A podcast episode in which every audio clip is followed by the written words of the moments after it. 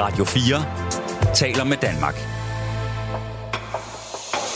Velkommen til Kranjebrud med Emma Holtet.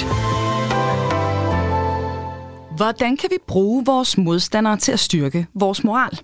Det bliver vi klogere på her i dagens program, hvor vi stiller skarpt på fjendskabet. Og hvorfor vi altså faktisk kan bruge dem, vi hader, eller måske endda bekriger, til at blive bedre mennesker, både på individ- og samfundsplan. Her dykker vi ned i, hvad et fjendskab egentlig indebærer, og forskellen på de lejende og så de dødsens alvorlige fjender.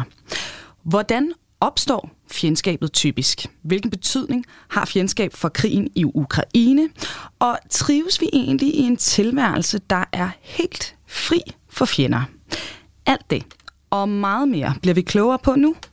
Velkommen her til dagens Kranjebrud. Du lytter til Radio 4. Og også velkommen til vores guide igennem fjendskabets potentiale her i dag. Det er idehistoriker og professor ved Institut for Kultur og Samfund på Aarhus Universitet, Mikkel Thorup. Mikkel, tusind tak, fordi du var med. Tak fordi jeg må. Og lige til at få os i gang, mm. fordi det her, det kan jo altså godt virke sådan en lille smule kontraintuitivt, det ja. jeg lige har stået og sagt. Ikke? Kan du beskrive en situation, hvor der rent faktisk kommer noget godt ud af et fjendskab? Ja, men inden skal jeg måske lige sige, at det jo tit skaber det modsatte. Ikke? Det mm. skaber had, fjendskab, intolerance, død og ødelæggelse. Og det skal vi selvfølgelig også lige øh, huske på. Men øh, hvis vi kigger på de produktive effekter af øh, fjendskab, måske endda de moralske, som du siger, så har vi jo for eksempel noget helt så banalt som radaren, som blev udviklet under 2. verdenskrig, simpelthen fordi man er nødt til at anstrenge sig mm. øh, under fjendskab. Det vender vi nok også tilbage til. Men jeg tænker også sådan noget som, at ukrainerne slår igen, når russerne kommer over grænsen. Ikke? Altså, øh, fjendskabet kan det, at den samler og styrker ens øh, modstandskræfter, når man står over for en aggressiv fjende. Og det må man jo, hvor tragisk det er, at man er nødt til at begrige hinanden, jo mm. se som i sidste instans også en positiv ting. Og vi skal jo nok vende tilbage til det her øh, potentiale, der mm. altså også kan ligge i fjendskabet, som du siger. Selvfølgelig er det primært dårligt, men det kan altså også resultere i mm. nogle, øh, nogle gode ting. Men inden vi kommer så langt, så tænker jeg, at vi skal dykke lidt mere ned i, i begrebet. Mm. Hvis vi starter med det helt basale, mm. altså hvad er fjendskab egentlig? Ja, ja. altså fjendskab er lad os sige, overbevisning om, at der er nogen, der er den aggressive forhindring for, at jeg kan lykkes i verden. Mm. Det vil altså sige, i sin yderste konsekvens er det ideen om, at der kan ikke være samme eksistens fjenden er en sådan karakter, har en sådan handling, har et sådan et væsen, at vi kan ikke leve op og ned hinanden, og så kan jeg stadigvæk eksistere. Så fjenden er en, ikke bare en modstander, eller en eller anden, der du ved, bor over på den anden side af åen, som man ikke bryder sig om, eller mm. ens nabo, der er pisseirriterende.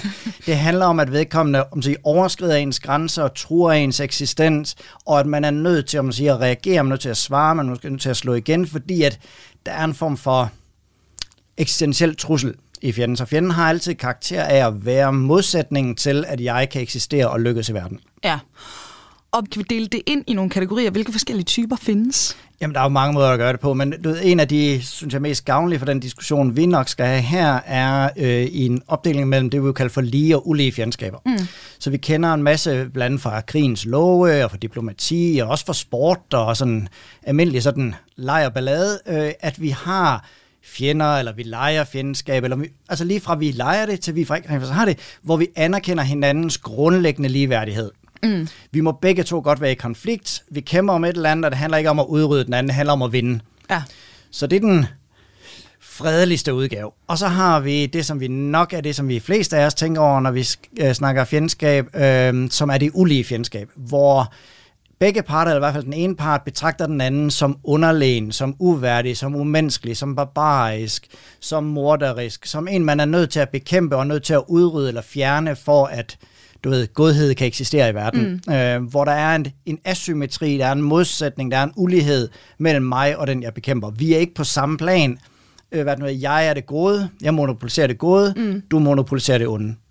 Så er det rimeligt at sige, fordi nu, når vi kommer ind på det her med forskellen på sådan det lejende fjendskab mm. på en eller anden måde, og så det dødsens alvorlige fjendskab. Mm. Altså det her lejende fjendskab, som netop du siger, det kan man jo se for eksempel i sport, hvor det mm. sådan er formaliseret. Ikke? Ja. Så altså spiller vi fjender? Mm. Fordi nogle gange, det går også over grænsen nogle gange det her, ikke? Altså jo, jo, så fodboldhooligans og... Jo, og en, en, en boksekamp, hvor der er en eller anden, der bider øret af den ja. anden, og du ved, den slags ting. Altså, ja. øhm, jo, men det gør det jo selvfølgelig, fordi at der er en, der er en dynamik, og der er også en tiltrækning, det er vi nødt til at også at, at tænke over. Snakke med, der er en fascination, og der er en særlig sæt af af følelser, som ligesom, du ved, man snakker om, at blodet koger, og man kan blive som revet med, og sådan nogle ting. Altså, det er klart, at der er en dynamik Ja. i fjendskabet, som kan føre fra det lige til det ulige. Man laver lige en dyb takling øh, af modstanderen, eller du ved, man spiller lidt ufint, eller lige pludselig så går det lige fjendskab over og bliver ulige. Mm. Så det er klart, at der er en, vi leger med et eller andet på kanten hele tiden, øh, og man kan sige, at på mange måder udvikler vi sport og alle mulige andre former for konkurrence for at få afløb på nogle af de her den her trang, vi åbenbart har til at være på toppen af et bjerg af vores døde fjender, øh, så finder vi ud af, at det kunne være sjovere, hvis vi laver sådan en lille du ved, trætrins trappe, hvor vinderen står på toppen, og så står anden og tredje pladsen Ja. øh, ved siden af. Ikke? Øh, Så det er ligesom den banale, mm. fredelige udgave af det, men grundmodellen er egentlig den samme. Mm. Øh, og det, som, som du også antyder, det er, at det ikke altid er tilfredsstillende nok, eller det ikke altid gør nok for os, at der er et eller andet begær, ja. eller der er et eller andet, der driver os frem imod en anden form. Du ved, nu er jeg selv ret ligeglad med fodbold, men det ser ud som om, at fodboldtilhængere tillægger deres øh, eget hold en eller anden form for metafysisk betydning, som er den modsatte af naboholdet. Øhm, Ja. Så man kan sige, igen, det er mestendels for sjov, mm. og det kan være ligegyldigt, men, men der er helt klart en investering. Der er en følelsesmæssig, for nogle mennesker, er en eksistentiel investering i deres helt tilfældige øh, fodboldhold. Øh, så der kan vi se noget af den dynamik, der ligesom, som du nævner, fodboldhooligan, mm. kan glide over eller akkumulere over til et eller andet lidt mere problematisk. Ja. Og den alvorlige form for fjendskab, altså den rendyrkede, ægte form for fjendskab, hvis vi kan, kan kalde den den. Som du siger, det handler om, at man ikke kan sådan samme eksistere mm. med den her fjende. Mm. Så det betyder vel også, at det er de grundlæggende træk ved sådan det rigtige fjendskab, er det, vi kender, der har ført til nogle af de aller værste ting, vi mm. har set igennem mm. menneskenes historie, ikke? Jo. Altså det er vel netop der, hvor vi så føler, at vi kan udrydde et andet folk, eller... Ja, hvor vi føler, at det moralsk rigtige Ja. er at udrydde den anden, fordi den anden tror det, der er nogle gange er vigtigere end mig selv. Min tro, min etnicitet, mm. min nation, freden, menneskeheden, whatever det nu kan være. Så, du ved, så det bliver ikke bare et moralsk imperativ at bekrige, men også helt at udrydde mm. vedkommende. Det er klart, det er, det er yderpunkten, at hvis vi siger, at der er sådan en, lad os sige, en konflikttrappe, eller hvad man nu kalder det, øh, hvad det nu hedder, omkring fjendelse, så er det selvfølgelig massakren, mm. folkemordet, er den yderste udgave øh, af det, og så kender vi så lavere niveauer, også af konfliktualitet og voldelighed øh, ned ad trappen. Ja, det her ægte, mm. rendyrkede mm. fjendskab. Mm. Hvordan opstår det? Altså det lette svar vil jo være at sige, fordi der er nogen, der er efter dig. Ikke? Mm. Altså øh, du ved, øh, som Stephen King engang sagde, så perf- øh, perfect paranoia is perfect awareness. Så hvis der er nogen, der er efter dig, der ønsker at dræbe dig, så er det ret godt at vende sig om og slå igen. Eller måske endda at slå først, ikke? Ja. Øhm, så, så du ved, det er det lette svar. Det er, jamen der er fjendskab, fordi at der er nogen, der vil os ondt. Mm. Øhm, men det der jo også er tilfældet, det er, at der tit er fjendskab, fordi vi vil forskellige ting. Ikke fordi der er andre nødvendigvis vil os ondt, men fordi at vi kæmper om den samme ting. Det samme stykke land, engang var det den samme kvinde, øh, den samme kongetrone. Hvad, altså folk har jo slået om alt muligt mellem himmel og jord. Øh, som fordi at den skal blive voldelig, fordi den bliver konfliktuel, har brug for fjendskabets dynamik for at holde sig kørende. Mm. For at vi forklarer os selv dybest set, hvorfor det er, at jeg skal dræbe dig. Øh, du ved, jeg har brug for en fortælling, der fortæller mig, hvor skal jeg overskride den moralske grænse, det er at gøre et andet menneske ondt. Jamen, det skal jeg, fordi du er min fjende. Ja. Og så er der jo selvfølgelig også den, hvad skal vi sige, den tredje øh, underliggende ting, som er nogle gange en anden form for paranoia. Vi bilder os ind, at der andre er efter os. Ikke? Vi gør os selv vigtige ved, at der er nogen, der er ude efter os. Øhm, vi søger konflikten. Det er, det er også en, et element af mm. det. Fordi fjendskab kan nogle ting for os. Ja.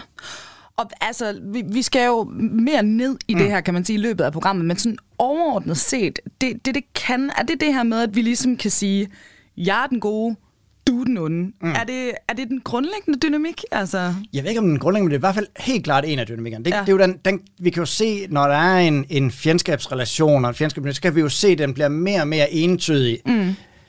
En skælden sat mellem de gode og de onde. Ikke? Uh, vi er helt overbevist om, at ukrainerne kæmper en frihedskamp, og uh, russerne er nogle morderiske sataner. I Rusland er de overbevist om, at ukrainerne er nazister, og de kæmper verdensfredens uh, og den russiske nations uh, storslåede sager. sag. Så der er en, der er en måde på, at fjendskabslogikken fører frem til den der helt klare, binære os dem. Mm. Men jeg tror også, man skal se, at den kan mange flere andre ting. Altså, den skaber jo også sammenhold. Du ved, vi er sammen om det her. Ja. Øh, de uenigheder og sådan, du ved, den irriterende nabo sådan til daglig, eller hvad, hvem det nu er, det betyder ikke så meget, når vi lige pludselig er frem, sammen og noget endnu større, endnu mm. vigtigere. Så den løfter os også væk fra det normale sådan fnideri, øh, hvad det nu hedder. Øh, og så tror jeg også to ting mere. Den giver bare, den reducerer angst. Du ved, du ved, hvem du skal være bange for. Du mm. ved, hvor du skal rette våbnet hen. Den her diffuse fornemmelse, du kan have, at tingene går lidt skidt, og nogen er måske efter, og så det er lidt uklart, hvad, om der er fare på færre.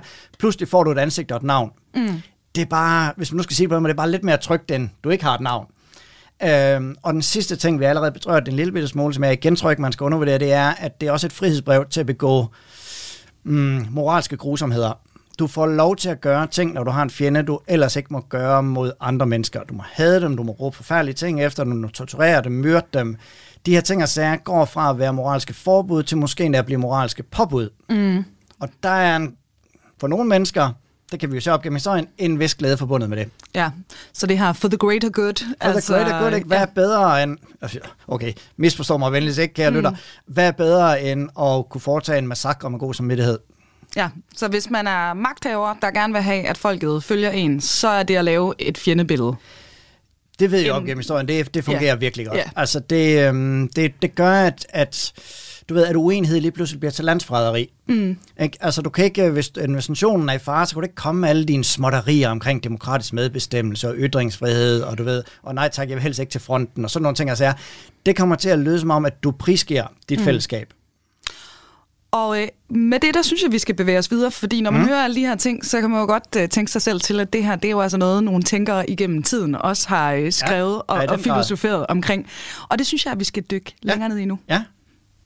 Du lytter til Kranjebrud på Radio 4. Og til dig, der er kommet til undervejs, vi er i fuld sving her i dagens program med at se nærmere på fjendskabets potentiale.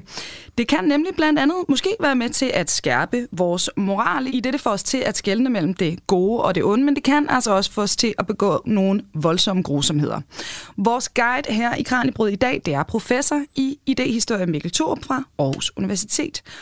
Og øh, Mikkelsen, overordnet set, mm. hvad karakteriserer så en, øh, en fjende?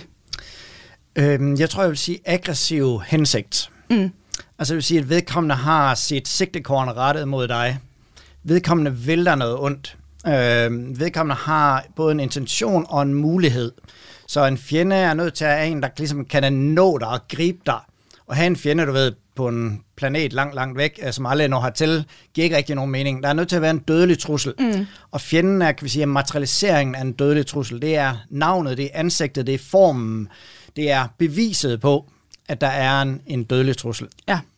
Så, så sådan lidt for simpelt sagt, ja ja, et eller andet land langt væk, det er ikke et specielt vildt fjendebillede. Når de så har langt øh, flyvende missiler eller et eller andet, uh, så kan de ja, det, pludselig blive relevant. Man kan jo ikke? sige med globaliseringen og med nye teknologier, der, ja. der begynder afstanden at have en lidt anden karakter, mm. end dengang, hvor vi kun kunne kaste en sten. Øh, der krævede det ligesom, at, at fjenden var meget tæt på, før ja. det var en realitet. Nu med interkontinentale missiler, så er det jo som om, at at fjenden kan næsten bo hvor som helst. Øh, og det er klart, det sætter det på en lidt anden måde.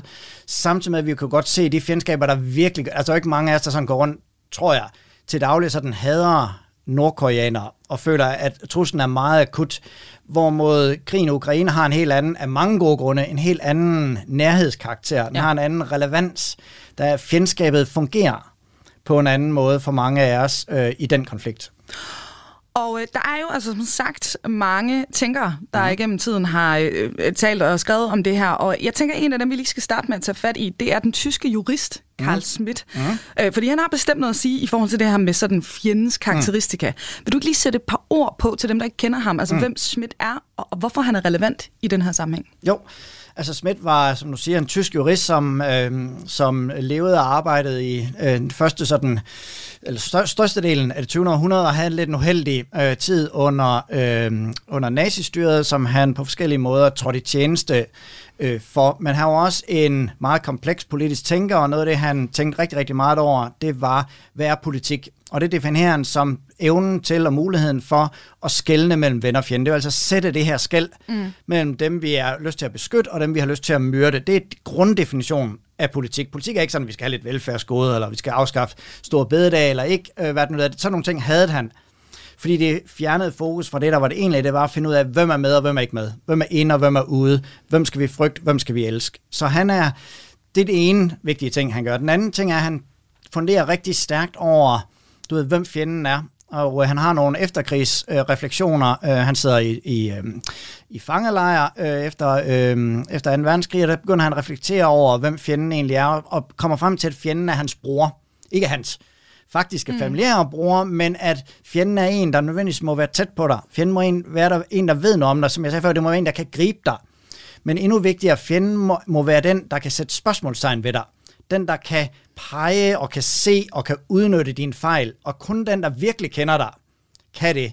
Hvis, lad os sige, nu ved jeg ingenting om dig, så jeg vil ikke mm. vide, hvilke sårbare punkter jeg kunne trykke på, vel? Øh, men hvis jeg nu kendte dig rigtig godt, så kunne jeg måske vide præcis, hvor det var, det gjorde virkelig ondt. Ja. Øh, og det er broderen, det er den fjendtlige broder for Smith. Det er den, der ved nok om dig, til at kunne fange dig på din, dit forkerte ben, fange dig på dine din svage punkter, og dermed bliver fjenden også vigtig, og det som vi skal snakke om videre frem, mm. ikke?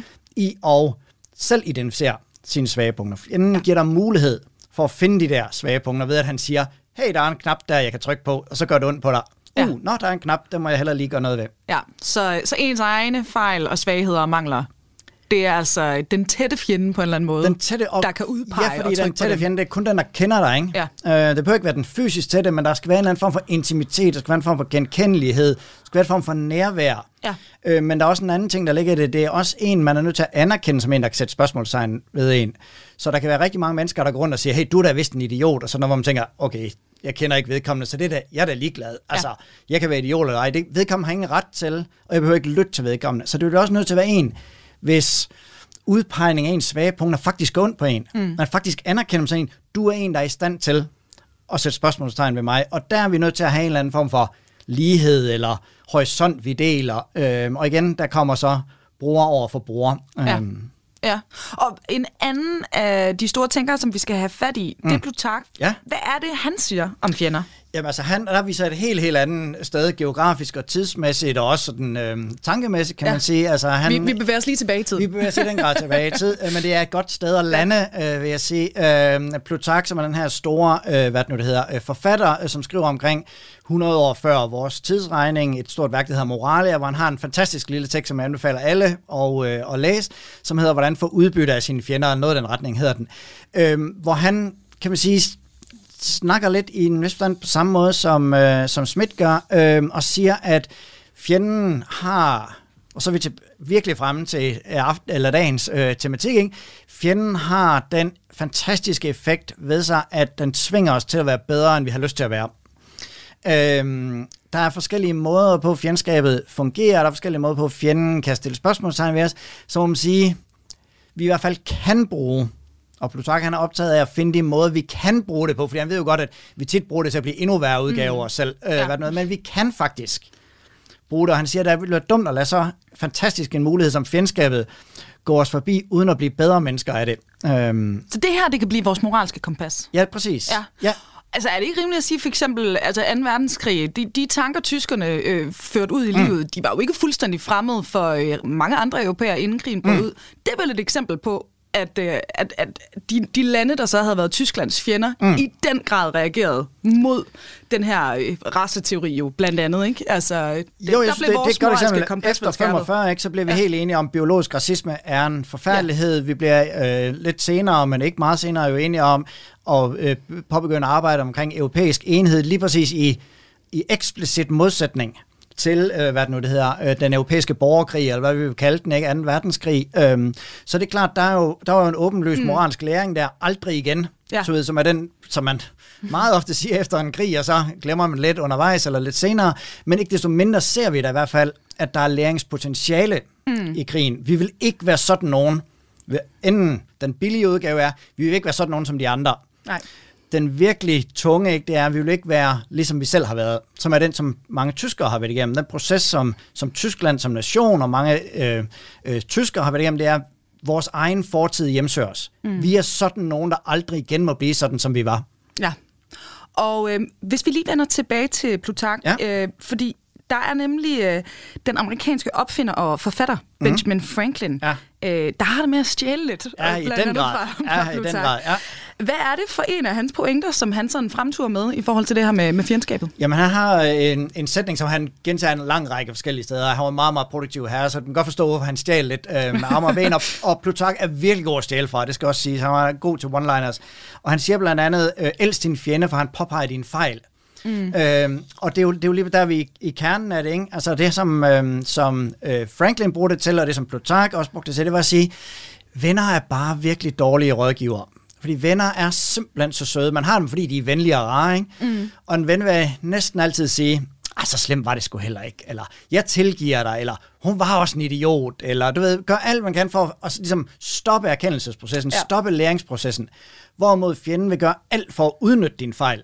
Påpege den, udnytte den, forstørre den, råbe den ud over tagene, ikke? Man får ikke lov til at være i fred med sin fejl over for en fjende, hvorimod man får lov til at være med sin ven med alle ens fejl og mangler. Vennen tilgiver dem alle sammen. Det er derfor, man har dem. Det er derfor, de er så søde og rare. Men det er også derfor, de er dårlige ja. til moralsk læring. De giver os faktisk lov til at moralsk aflære ting. Ja, fordi de kan vel nærmest altid være med til at retfærdiggøre øh, alt, hvad vi gør. Ja, det kan de jo ja, du var også pissefuld og ja, sådan præcis. noget. Og det, ja. ja, og du ved, det er, du ved, det er derfor, man ringer til, til vennen dagen efter. Ja. Ikke? Det er for at få at vide, at det ikke var så galt. Og at vi, du ved, det har ikke ændret, hvem du er, og det har ikke ændret, hvem vi er. Ja. ja. Øh, men den form for generøsitet er der ingen fjende, der har vel. Fordi fjenden går systematisk og prøver at finde ud af, hvor er fejlene henne? Hvor er manglerne? Hvor er svaghederne? Hvor er den ubeskyttede bagdør? Hvor er de moralske fejl? Hvor er den manglende viden, som jeg kan bruge til at få overtaget her? Mm. Så, så fjenden, altså vennen gør, at du ikke behøver at anstrenge dig moralsk, hvorimod fjenden gør, at du i den grad er nødt til at anstrenge dig for overhovedet at blive ved med at overleve. Og apropos det her med, hvad fjender kan gøre os opmærksom mm. på. Vi har berørt det, men vi bliver nødt til lige at tage mm. fat på det igen. Altså, krigen i Ukraine ja. er jo et eksempel på det her. Ikke? Ja. Altså, som, som du siger, Franklin, han, han siger altså, elsk din fjende, for han påpeger din, mm. din fejl. Den læresætning er Ukraine mm. jo i dag blevet et virkelig brutalt eksempel på. Det må man sige. Altså, jeg synes, der er en uden at være på nogen som helst måde krigskyndig øh, eller noget som helst, øh, eller nogen ekspert i Ukrainekrigen, så synes jeg godt, man kan sige, at øh, ukrainerne for første havde lært af den russiske fjende, inden de ankom. Mm. Men også, at de meget, meget hurtigt var i stand til at lære fjenden, fordi de forstod, at det var en fjende. De forstod, og det, var, altså, det rullede jo også øh, militær personel hen over deres grænse. Ikke? Det var også tydeligt på en eller anden måde, men de forstod også russerne som en fjende, hvorimod noget kunne tyde på, at den næsten, altså virker det til i hvert fald ud fra vanvittig inkompetence øh, og manglende planlægning, som russerne, øh, hvad det nu det hedder, udført, var fordi, at de egentlig ikke forstod ukrainerne som en fjende. De forstod stod nærmest som sådan en, du ved, en stor parkeringsplads, som de skulle køre deres militære øh, maskineri ind på, mm. øh, hvad det nu hedder. Der var ikke nogen grund til at vide noget særligt, forberede noget særligt, fordi det var bare at vandre ind over. Der var egentlig ikke nogen fjender på den anden side af grænsen. Øhm, og det kan man sige, i hvert fald af de meldinger, der kommer nu, ikke, det er, at nu har Ukra- eller russerne også lært, de har også haft en læringsproces. Det her, det fungerede ikke. Vi kom ikke til Kiev på 14 dage. Vi blev slået tilbage. Vores strategi fungerede ikke. Og nu justerer de deres, øh, hvad det nu det hedder, gameplan. Øhm, så igen, der kan man se, hvordan mm. parterne man siger, hele tiden lærer hinanden, prøver noget af, ser hvad fungerer, ser hvad de andre gør som, for at reagere på det her. Øhm, den store øh, militærteoretiker Karl von Clausewitz, han sagde engang, at i krig, der skriver modstanderne øh, hvad noget loven for hinanden, og det med det mener han, at man er næsten nødt til hele tiden at kopiere hinanden. Mm. Man er nødt til hele tiden at læse den anden, og så kommer man også til at ligne hinanden, ikke moralsk set, men i ens handlemåder, fordi man man har ikke råd til fejl, man har ikke råd til at prøve noget fuldstændig andet, man er nødt til at prøve det, der virkede for de andre også.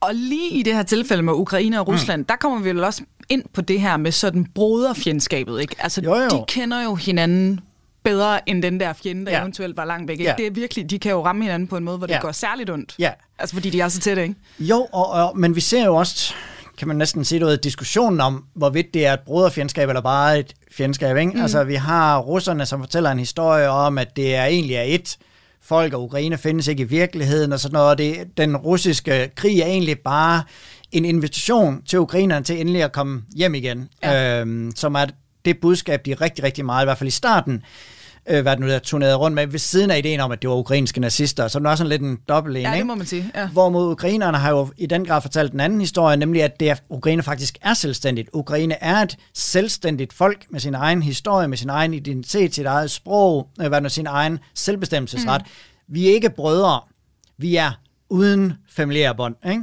Så der er også en del af krigens hvad skal jeg sige, verbale slåskamp, det er, hvorvidt det her det er to broderfolk, der ulykkeligt slåsser, som russerne siger, mm. eller hvorvidt det er to fjender, der står over for hinanden, som ukrainerne siger. Ja. Og så må tiden jo vise, om der kommer øh, nogle kollektive lektier mm. ud af det her fjendskab på samme mm. måde, som vi oplevede i øh, tiden efter 2. verdenskrig. Altså en af dem, vi kan jo se i dag lige nu, som vi ser næsten hver eneste dag i avisen, det er jo bekæmpelsen af korruption i Ukraine for eksempel. Ja. Øh, men man kan også sige, at en af de øh, resultater, som er mange, der har på, påpeget, det er, at ideen om ukrainerne som et selvstændigt folk, og Ukraine som en selvstændig nation, i den grad har fået en dybde og en alvor og en konsensus, som den måske ikke helt nødvendigvis havde tidligere, hvor dele af befolkningen kunne have andre holdninger, eller det var lidt uklart og sådan noget. Det kan sige, at krigen har også fremmet mm. en særlig form for patriotisme eller samhørighedsfølelse, og det er jo også en af, af de produktive øh, øh, konsekvenser af fjendskab, som kan have positive eller negative ja. implikationer, ikke? Øh, men det er ikke, det som mindre, synes jeg, ret tydeligt, at den får de konsekvenser i Ukraine lige nu. Du lytter til Radio 4. Her i dagens Kranjebrud, dit daglige videnskabsprogram, der har vi i dag besøg af professor i idehistorie Mikkel Thorup, og vi stiller lige nu skarpt på fjendskabet, og særligt hvorfor det altså måske nogle gange kan være et nødvendigt onde. Og øh, Mikkel, indtil videre, der har vi jo også set på, hvad en fjende sådan egentlig er for en størrelse, mm-hmm. og den her dynamik, der er på spil. Øhm, også det her med, hvordan det måske også til dels kan være med til at, at skærpe vores moral mm. i nogle sammenhæng. Nu kommer der så det næste store spørgsmål. Mm. Hvad skal der så til, for at vi kan besejre en fjende? Ja, altså vi skal måske, øhm, hvis jeg må tillade mig at omformulere dit spørgsmål ja. en lille bitte smule, og øh, sige, hvad skal der til for at afslutte et fjendskab? Ja. Øh, fordi det er klart, en af måderne at afslutte fjendskab er jo selvfølgelig ved at besejre vedkommende. Øh, vinde konflikten, udrydde den anden, få den anden til at overgive sig. Der er forskellige måder på, man kan besejre øh, en fjende, og på den måde ophøre fjendskabet. Mm. Ikke? Øh, det, der er ikke nogen grund. Når man har vundet, så er der ikke nogen, og fjenden ikke kan, den tidligere fjende ikke længere kan true en, så er der ikke nogen grund til fjendskabet længere. Så det er den, det, vil sige, det er den mest klassiske, ja. eller mest åbenløs, øh, tydelige måde. Øhm, men interessant nok er der også en andre måde, og en af de måder, der også er velkendt gennem historien, og også aktuelt, det er, at vi, mm, hvordan skal jeg sige når vi opdager, at vi ikke kan besejre fjenden. Vi kan ikke udrydde vedkommende, vi kan ikke fjerne vedkommende fra øh, jordens overflade. Så begynder vi at omformulere fjenden fra at være vores dødsfjende til at være vores mulige fremtidige samarbejdspartner. En, vi kan leve ved siden af. Muligvis velbevæbnet, men dog alligevel kan leve ved siden af. Så vi skifter altså fjendskabets dynamik eller karakter, mm. for det er, vi snakkede om tidligere, fra det ulige fjendskab hvor der ikke kan være nogen samtale, det er kun vold, forstår de andre, de er nogle barbariske, grusomme, kanibalske mm. sataner, øh, vi er nødt til at dræbe dem for verdensfreden, så du ved, det humanitære er vels bedste, til en anden diskussion, der handler om, at vi skal lave en aftale. Fordi der kommer også en dag i morgen. Ja. Vi skal finde en eller anden, vi har samtalepartner på den anden side. Og det, man kan se i en lang række konflikter, det er, altså, at parterne skal bruge lidt tid. Øh, og nogle gange lykkes det, og nogle gange lykkes det ikke. Nogle gange er det en god idé, og nogle gange er det ikke en god idé. Det er jo den diskussion, der er også, du ved, globalt set, mm. i hvert fald i Vesten lige nu, om hvorvidt øh, Rusland, vi skal skubbe Rusland og Ukraine mod en fredsaftale, om, eller om hvorvidt det er at sælge ukrainerne øh, på det her tidspunkt. Men, men generelt set, så vil jeg sige, der er ligesom de to veje, ikke? Enten så vinder du over din fjende, eller så omformulerer du din fjende. Fra en fjende til en konkurrent, eller fra en fjende til en modstander fra det ulige til det lige. Og har vi et eksempel på, hvornår vi har gjort det her sådan i, i nyere tid? Altså, jeg har et lidt forfærdeligt, eller måske et dumt eksempel. Øhm, tænk på Afghanistan-krigen. Mm. Og øh, de første, den første lange øh, periode under den, hvor det efterhånden blev tydeligt, tror jeg, for de fleste, at vi ikke var lige ved at vinde. Øh, men det, som var samtalen, det var, at der var ingen partner på den anden side. Mm. Vi kunne ikke lave en aftale med talibanerne. De var nogle sataner. Ja. Og det er ikke for at sætte spørgsmålstegn øh, ved det, men det var ideen. Der var ikke nogen anden partner. Der var en fjende, mm. men der var ingen samtalepartner. Da Vesten så finder ud af, at vi kommer aldrig hjem, øh, hvad noget ville, det lykkedes aldrig, og vi beslutter os for at tage hjem alligevel. Vi har ikke opnået noget, vi tager hjem. Så skete der en meget, i første omgang sådan lidt skjult, mødtes lidt, nogle forskellige steder, i Katar, hvor det nu var hen sådan lidt øh, indirekte, men vi begyndte at snakke om, at der skulle laves en aftale. Og der blev jo også lavet en aftale. Trump han underskrev en aftale med øh, Taliban, så vi i en vis forstand, og der kunne jeg høre, det passer ikke helt, men det er alligevel en interessant øh, øh, øh, eksempler at tænke over, ikke? Mm. da vi havde lyst til at komme ud, da vi ikke ville krigen og fjendskabet længere, så var vi nødt til at omdefinere Taliban fra at være nogen, vi ikke kunne snakke med, til nogen, vi dog alligevel kunne lave en aftale med. Ja, så der ændrede vi lige narrativet en lille smule, må man sige, ikke? Jo, eller du ved, det er den, det er den kyniske øh, ja. udgave af det. Man kunne også sige, at vi lærte noget. Vi lærte, at vi kunne ikke vinde. Vi kunne lære, at Taliban kunne ikke udryddes. Øh, og vi lærte måske også, at vi ikke havde lyst til at blive for evigt. Ja. Og øh, ud over det her med at øh, være i krig, og mm. den her meget sådan ultimative form for, mm. for fjendskab. I dag, der har øh, mange mennesker jo fået en ny slags sådan ansigtsløs fjende, nemlig øh, de rivaler, eller måske endda trolls, mm. som øh, man møder i en eller anden debattråd inde ja. på, på nettet. Ja. Øh, de her kommentarkrigere, ja. som, øh, som eksisterer på sociale medier, ja. gælder det samme her? Eller tror du, de skal gribes an på en anden måde, hvis vi ligesom skal afslutte fjendskabet mm. der? Altså, der er jo selvfølgelig en forskel, at at langt de fleste af dem bliver online og begynder ikke at dræbe hinanden, mm. øh, og, og tak for det. Øh, selvom man nogle gange, når man hører, hvad de skriver, godt kunne forestille sig, at de kunne have lyst til det. Og det er jo en, det er klart, der er en, der er en line krig der, hvis vi skal sige det ja. på den måde. Der er, ikke? Og der er mange af de samme fjendskabs og dehumaniseringslogikker, der gør sig gældende der. Øh, men der kan vi jo også, synes jeg, med god fordel øh, igen øh, drage tilbage til, til Plutark, ikke? Som, øh, som en af de ting, han nævner, det er, at der er ikke nogen, der bliver overrasket, hvis man kalder fjenden en kæmpestor idiot. Mm. Det er ligesom totalt forventeligt. Det giver der ikke nogen særlig point. Men hvis du nu en eller anden har sagt et eller andet helt forfærdeligt, så skriver, det har jeg godt nok aldrig lige tænkt over. Det, jeg tror lige, du ved, jeg tænker lige over. Tak fordi, at, at du øh, bringer det her nye øh, på banen, øh, hvad den hedder tak fordi du tager debatten. Mm. Du ved, træder ud af den tildelte rolle, den forventede rolle, at når vedkommende siger, at du er en idiot, så siger du, at du er en større idiot. Ja. Du ved, det, det, vi finder det alle sammen, vi kender det alle sammen, vi har alle sammen været der, vi har alle sammen set det, men hvis man gør noget, der bryder den logik, mm. så gør man to ting. Man viser, at man er et større menneske, og man viser, ja. at den anden er et ringere menneske. Så det er den, du ved, det er den virkelig fjendtlige handling. Den fjendtlige handling er at sige, du er den største idiot, nej, du er den allerstørste, nej, du er den mega største. du ved, hvad, ja. hvad gør det ikke? Det, det viser bare, at vi alle sammen er lidt trælse. Men at gøre det andet, det er, at du viser, at jeg træder fuldstændig ud, at jeg er ikke fanget på den måde, du er. Jeg er et større, mm. mere generøs, jeg er et bedre moralsk menneske, og du er det der lave, den der lave udgave af et menneske, der er fanget i dit eget had. Ja. Så der er et eller andet, som Plutark siger, prøv at tænke på, at der er bare mere hed og ære forbundet i at opføre sig godt over for sin fjende end ondt.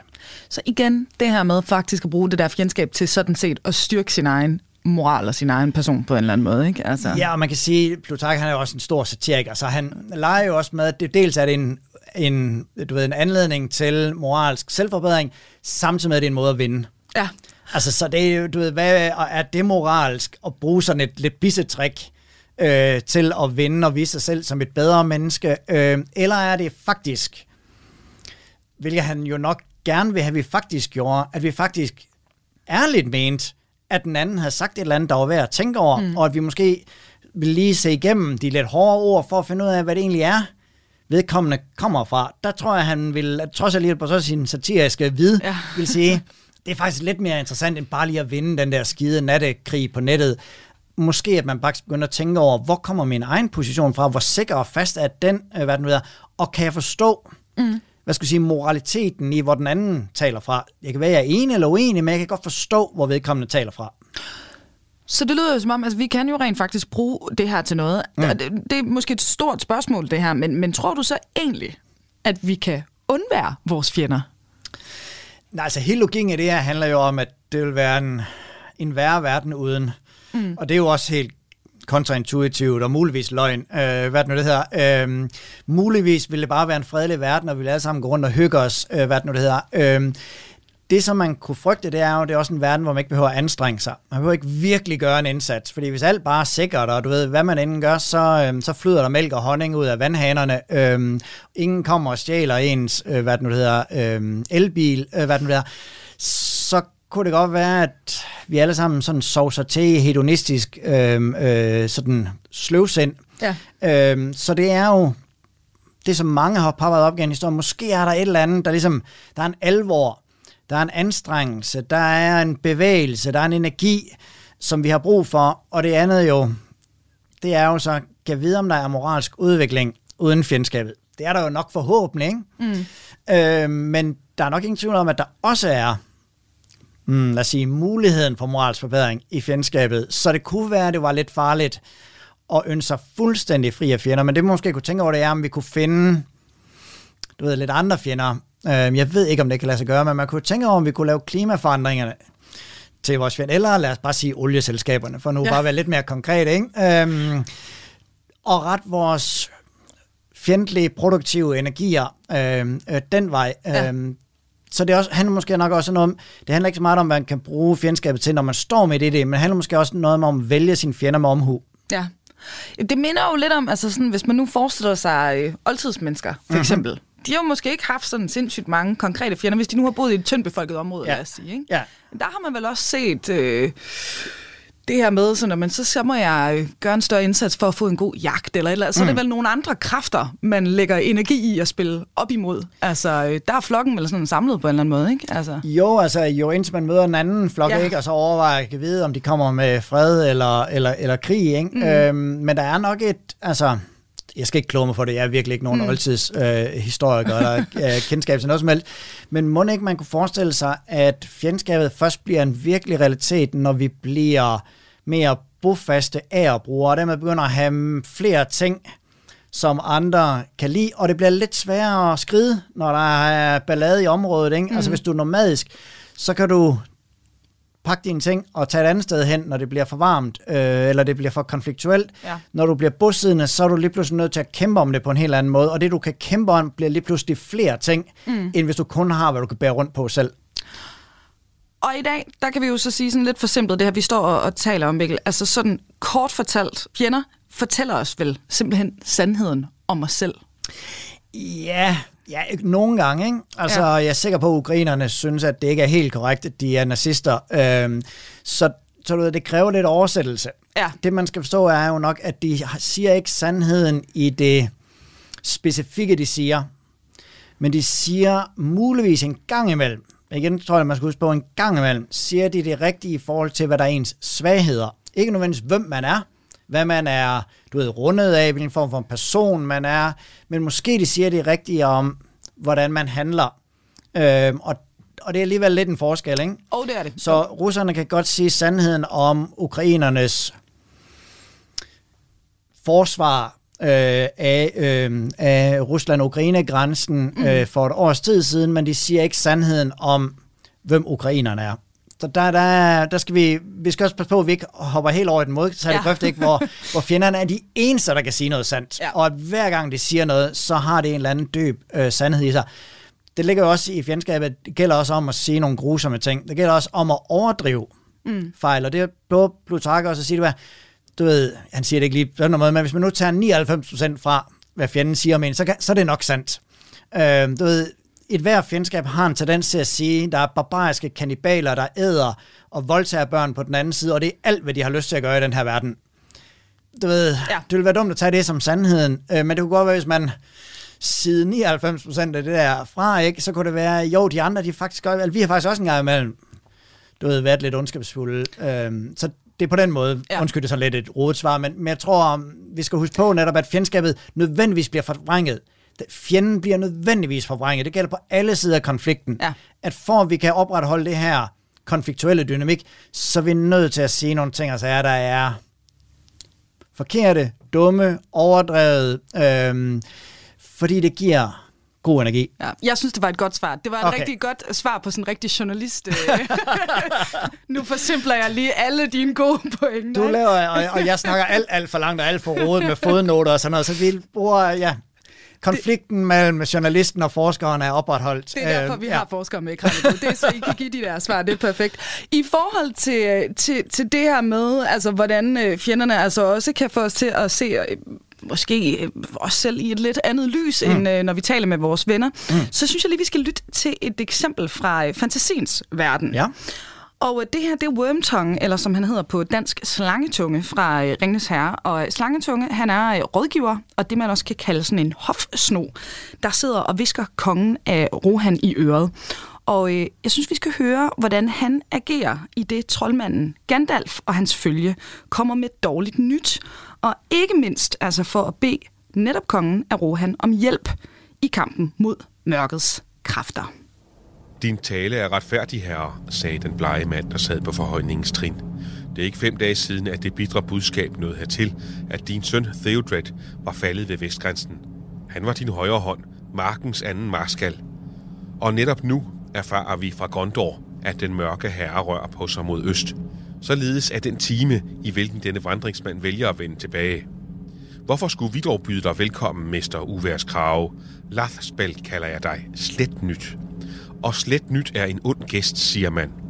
Han lå dystert, løftede de tunge øjenlåg et øjeblik og betragtede de fremmede med mørke øjne. Man regner dig for at være vis, min ven, slangetunge, og du er uden tvivl en god støtte for din herre, svarede Gandalf i en blid tone. Men der er to måder, hvorpå man kan bringe onde tidener.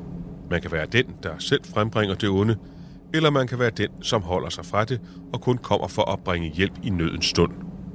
Det er sandt nok, sagde Slangetunge. Men der findes også en tredje slags. Dem, der samler ben. Dem, der blander sig i andre menneskers sorg. Ådselsgribe, som bliver fede af krigen. Har du nogensinde bragt os nogen form for hjælp, uværskrave? Og hvad hjælp bringer du nu? Sidste gang du var her, var det dig, der søgte hjælp hos os. Dengang bad min herre dig vælge, hvilken hest du ville, og drage bort. Og til alles forbløffelse tog du i din uforskammethed skyggefaxe.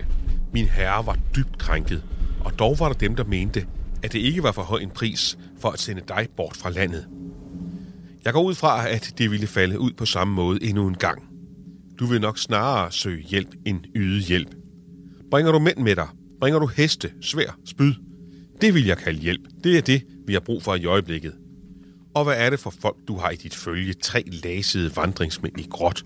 Og selv er du den af jer fire, der mest ligner en tigger. Du lytter til Radio 4. Og her i dagens Kranjebrud, der zoomer vi ind på fjendskabet.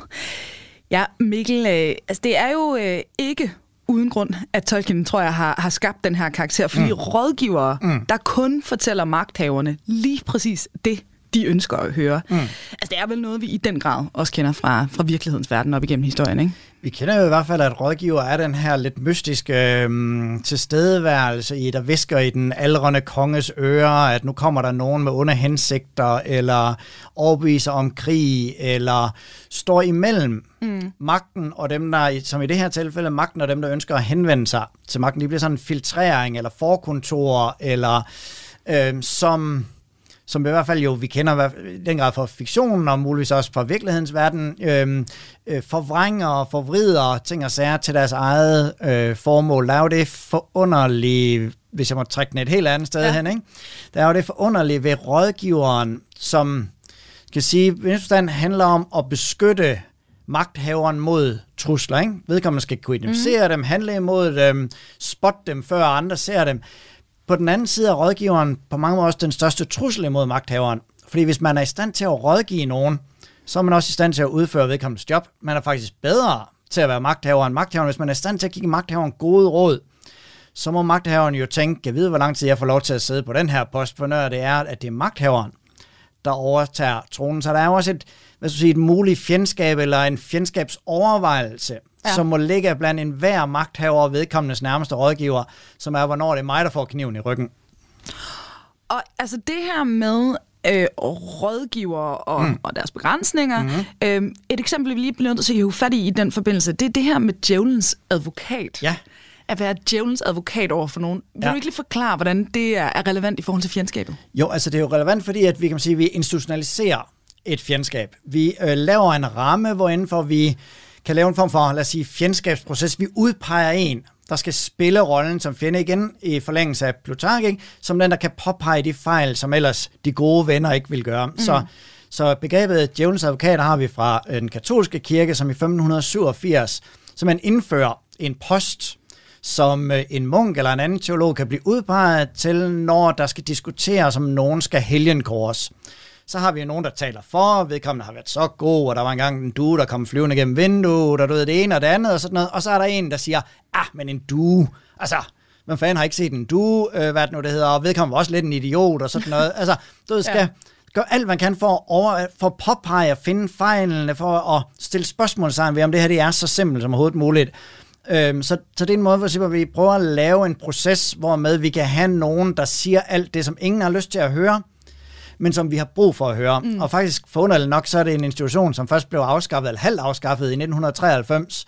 De har okay. faktisk stadigvæk en katolsk kirke i særligt kontroversielle sager, hvor man så udpeger nogen til at være djævelens advokat. Øhm, og i dag der bruger vi jo sådan mere sådan, netop når nogen siger den sandhed, som vi bare helst vil være for uden, men det er alligevel meget godt, der er nogen, der sagde det. Ja, ja men, lad os, altså sådan op igennem tiden, det har måske også været farligt at være en rådgiver, der har fortalt en øh, magtfuld konge sandheden om, om hans øh, styre, ikke? Altså, så oh, man jo. måske være bange for at miste hovedet, eller eller Jo, altså, det, øh, hvis vi lige hopper lidt tilbage i, i litteraturhistorien, ikke, så har vi jo Voltaires Candide, som slutter af med, at de sidder øh, i deres lille have der, og så nede ved floden, der flyder hovederne, øh, hvad nu der, fra magtens hovedstad, om alle de rådgiver, der er faldet i unåde. Ja. Øh, så det er jo ikke fordi, at, at det er en ufarlig et sted, ikke? Man er nødt til at hele tiden at servicere flere forskellige ting, ikke? Hvor meget kan man faktisk sige, hvad magthaveren ikke har lyst til at høre, indtil magthaveren siger, det er faktisk man meget mere rart at få at vide, at jeg er fantastisk og god og altid gør det rigtigt, ikke? Det kan vi godt genkende. Det er sjovere end, lad os sige, en ægtefælde, der hele tiden påpeger vores fejl. Tak, tak for den endnu en gang. Ja. Det var virkelig, virkelig rart at få at vide, at jeg igen ikke har lagt tøjet rigtigt sammen. Og en anden, som øh, nogle gange i hvert fald kan være med til at, at påpege vores fejl, det er jo vores psykolog, for ja, eksempel. Ja, for eksempel, ja. I, øh, I det moderne samfund, ja. ikke? Altså, øh, er de en form for, for djævelens advokat for os i dag, tror du? Ja, altså hvis vi, mm, igen, nu skal jeg ikke vide alt for meget, eller påstå at vide alt for meget om, om psykologer eller psykologi, men hvis man nu sætter parentes om positiv psykologi, mm. som virker meget inden for, virker det til sådan udefra, sådan venskabets logik, mm. som siger, at det er også rigtigt, og ikke godt nok, og sådan noget. Det, så galt er det heller ikke. Øh, hvad noget. Du er fantastisk. Ja, virkelig, virkelig godt. Så kan man sige, at klassisk psykologi, klassisk psykoanalyse i hvert fald, handler jo om at bore der, hvor det går ondt, der hvor man helst gerne vil væk videre fra, hvor man siger, øh, bla bla bla, øh, men det var ikke rigtig noget. Og så siger psykoanalyseren, mm, lad os lige blive der lidt. Det der, du sagde, ikke var noget. Lad os lige finde ud af, hvad det betyder i forhold til din kærlighed til din mor og sådan noget, hvordan du altid har drømt om at gå i seng med hende og sådan noget. Lad os lige, skulle vi måske lige blive der fem minutter? Og så, nej, nej, nej, det er ingenting og sådan noget. Så det er helt klart, altså, at de spiller, indtager den rolle og påtvinger den smerte, de hævder, du har brug for, som du helst selv vil undgå, som mm. alt i dig du man sige, tilsiger at komme væk fra. Og tiden går som altid hurtigt her i, øh, i Kranjebrød-studiet, så vi nærmer os med hastige skridt slutningen her på, på dagens program. Men Mikkel, inden vi siger farvel, mm. øh, altså øh, nu, når vi står og taler om fjendskab, ikke, som idehistoriker, er der mm. så et fjendskab enten fra fiktionens verden, det kunne også være fra virkelighedens verden, et eller andet fjendskab, der virkelig sådan i særlig grad har optaget dig? Nej, altså jeg tror, jeg er optaget af noget andet, nemlig at fjendskabslogikken synes at være ens. Selvfølgelig med alle mulige lokale, mm. historiske varianter, men synes at være ens op igennem sådan, så jeg er mere, du ved, sådan helt bogholdagtigt optaget af at gå og samle fjendskaber fra historien, ikke? hvor jeg kan se, at det er de samme grundlæggende dynamikker, det er det samme måde, vi taler på, det er de samme processer. Så jeg er mere sådan en, en samler, end jeg er sådan en, en, du ved, der har et, jeg sidder sådan og piller i, som jeg er særlig glad for at vende tilbage til. Jeg så du kigger bare på dem og siger, det er jo alle sammen det samme, altså? På den ene side, men jeg er ja. også idéhistoriker, så jeg er jo også optaget af, hvordan der hele tiden er varianter, hvordan der er argumenter, der fungerer bedre, der er sprog, vi kan bruge, der er billeder, vi bruger til at sætte på fjenden, men den grundlæggende bagvedliggende logik, mm. arkitekturen, kan man sige, bag ved fjendskabet, som noget af det, vi også har berørt i dag, synes jeg holder fra, du ved, du startede selv på, du ved, oldtidssletten, ja. og helt frem til Ukrainekrigen, ikke? ja. Der er bare noget, der er ens. Mm. Der er noget, der holder der, øh, som jo er meget forskelligt fra, at man kaster en gammel sten, til man kaster øh, missiler, ikke? Der er forskel, men der er også bare helt grundlæggende noget, noget fælles i den særlig form for relation, den samme form for udveksling, som fjendskabet er. Og det, det holder simpelthen ikke op med at fascinere mig, selvom man kan sige, altså lærer man noget nyt, finder man ikke bare ud af, at folk har været i den samme form for idioter altid, øh, hvad det nu det hedder, men, men det er alligevel også interessant at finde ud af, hvordan vi er det på en lidt nye måde hver eneste dag. Og måske prøve at få det bedste, vi kan, så ud af fjendskaberne. Ja, og også opdage, du ved, at vi altid også kommer ud af fjendskabet. Vi bliver mm. faktisk også, der er også moralsk læring af, at vi opdager menneskerettighederne, krigens love, vi begynder at snakke om fred, øh, samarbejde. Det er vi er ikke bare fanget i, at nødvendigvis må vi på et tidspunkt mødes på slagmarken og dræbe hinanden. Vi har faktisk udviklet andre gode måder at håndtere mange ting på. Og det synes jeg er øh, de rigtige ord at slutte øh, programmet her af med. Det er altså alt, vi fik tid til her i dagens Kranjebrød.